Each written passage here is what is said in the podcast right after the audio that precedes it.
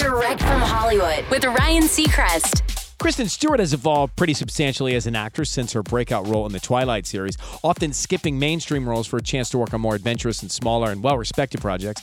And she's being honored for that body work at the upcoming Zurich Film Festival with their prestigious Golden Eye Award. Festival organizers explained the choice in a statement saying, although she could have been involved in blockbuster movies after Twilight, Stewart has consistently opted for artistically engaged indie films. She succeeded with the difficult balancing act between mainstream and art house in an exemplary way.